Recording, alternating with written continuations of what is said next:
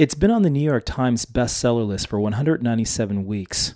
The book, Three Cups of Tea by Greg Mortenson and David Oliver Relin, continues to engage and inspire millions of people around the world. The story of one man's journey to build schools for children in the most remote regions of Pakistan and Afghanistan has helped to forge a better understanding of how to encourage peace and cooperation where there has only been war and armed conflict for decades. But when I met with Mortenson at the Mountain Film Festival in Telluride, Colorado earlier this year, he shared with me his latest project. The second book I wrote, Stones in School, is more about Afghanistan, and it's also more about the lessons I learned in Three Cups of Tea uh, about empowering the people, listening to the elders, about really letting the people themselves do the work. And so I tried to really show that people themselves can be empowered.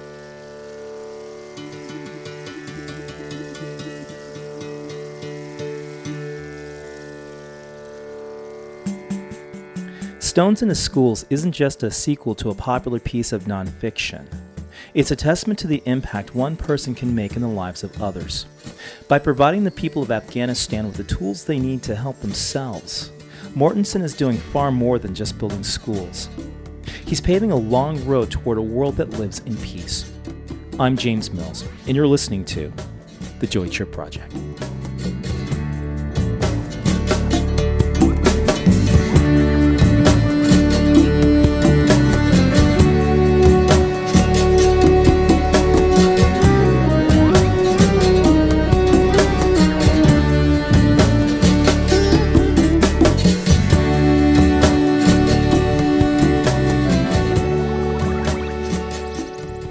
One of the things that I find fascinating is that you have quite a few success stories. Many people who have been the direct recipients of the schools that you've had the opportunity to build and to start. Tell me a little bit about a couple of the people that have meant a lot to you. Well, one young woman, her name is Fozia. She's from Azad Kashmir in Pakistan, which was affected by the massive earthquake in 2005. Fozia went to school in her village. She grew up in her own community. Two years ago, in 2008, she became the first female attorney to pass her bar exams out of 4 million people. So she's now the first female attorney out of 4 million people. And she wants to get back and advocate for land ownership. That's her thing. Another woman named Aziza, who's from the tribal areas on the Pakistan Afghan border. Aziza graduated from high school in 1998. She went to two years of training. She became a maternal health care worker. And in her valley, before she started working there in 2000, 10 years ago, every year about 5 to 20 women died in childbirth. So Aziza went to two years of training. She came back in 2000. Since Aziza has been in Charpurson Valley in the last decade, not one single woman has died in childbirth. And her pay is about maybe a dollar fifty cents per day. And her entire two years of training cost $800. So that shows you what one woman can do with her education. There's Shakila, who is uh, this year, Shakila Aslam is graduating from medical school in Lahore in Pakistan. She's going to become the first female physician out of 1.2 million people in Baltistan in northeast Pakistan. And, and unlike some other people who have got their education and leave, Shakila is going back this fall to work in her home village called Hushe. She's very determined um, to work, and her thing also is uh, to to alleviate the number of women who die in childbirth. She's very uh, committed to that. Something that is, I think, a recurring theme throughout your entire story is how much can be accomplished with very little. Has that persisted through your experience in Afghanistan now that you have 131 schools?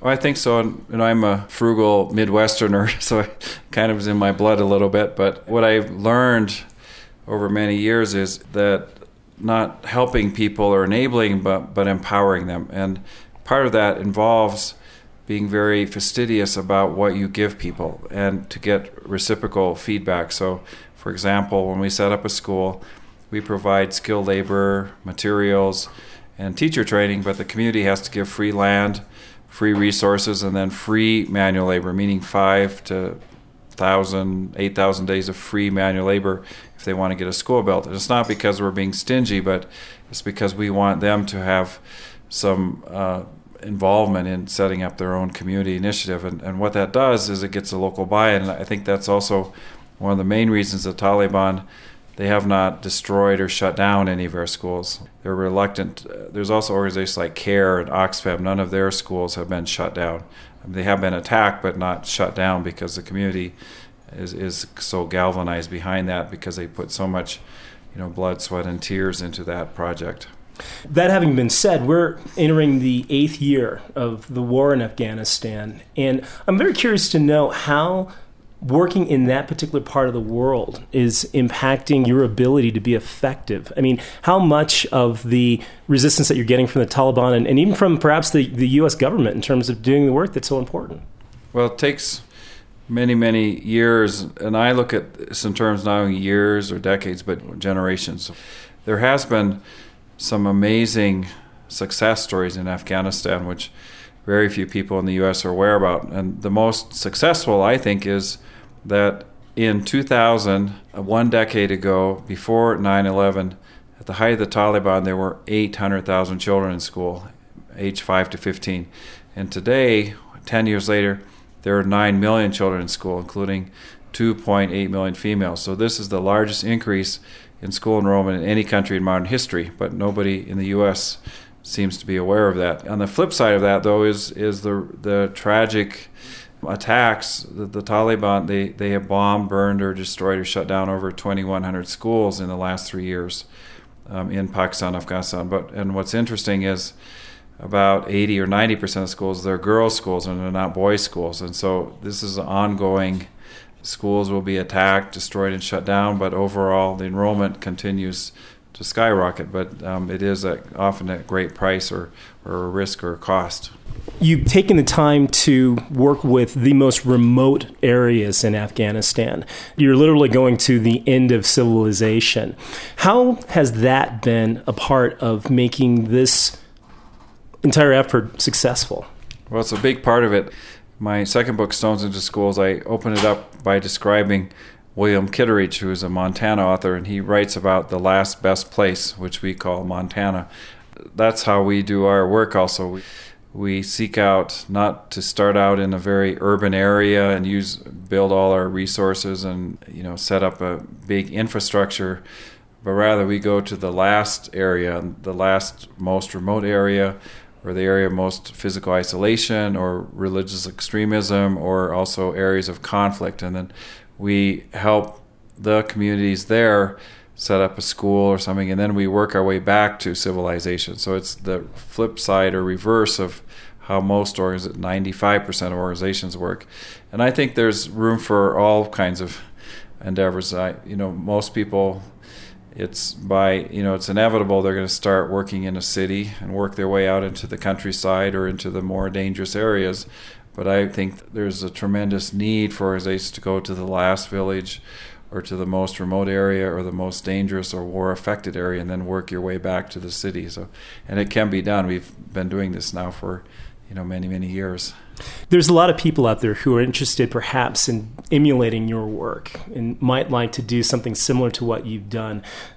Can you give me a little bit of advice for, for, for someone who you know might be inspired by passion but have no idea as to how they might proceed well it, it, i'm sometimes humbled by i meet a lot of people who have now changed their lives after reading three cups of tea it's a little bit scary too but some people in the corporate world, some people who have um, right after high school have gone overseas, or but but I also I, th- I think the advice I would give to people is the first thing is to take care of yourself. Now, that sounds maybe a little strange, but if you really want to go out and make a difference in the world or make the world a better place or your community, you have to be a really strong person yourself. You know, have strong resolve you don't go out into the world to solve your own problems.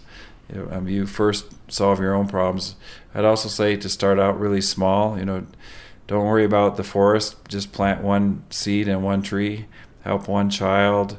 Do one good thing, and then build on it.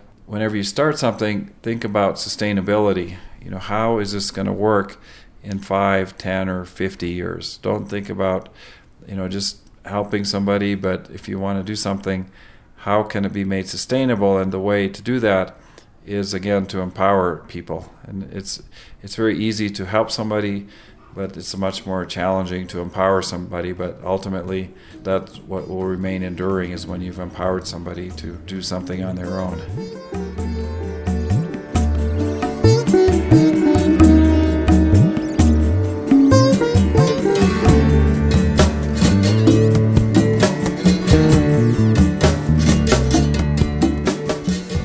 I recently reconnected with Greg Mortenson at the Banff Mountain Film Festival in Alberta, Canada. A short documentary film called Stones into Schools, based on his new book, is currently part of the Banff Mountain Film Festival World Tour. For more information, visit stonesintoschools.com. For the Joy Trip Project, this is James Mills.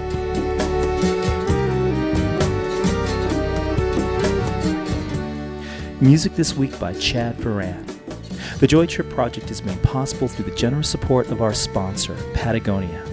Check out their latest new media projects and conservation initiatives at their blog, thecleanestline.com. Thanks for listening, but we hope you'll write.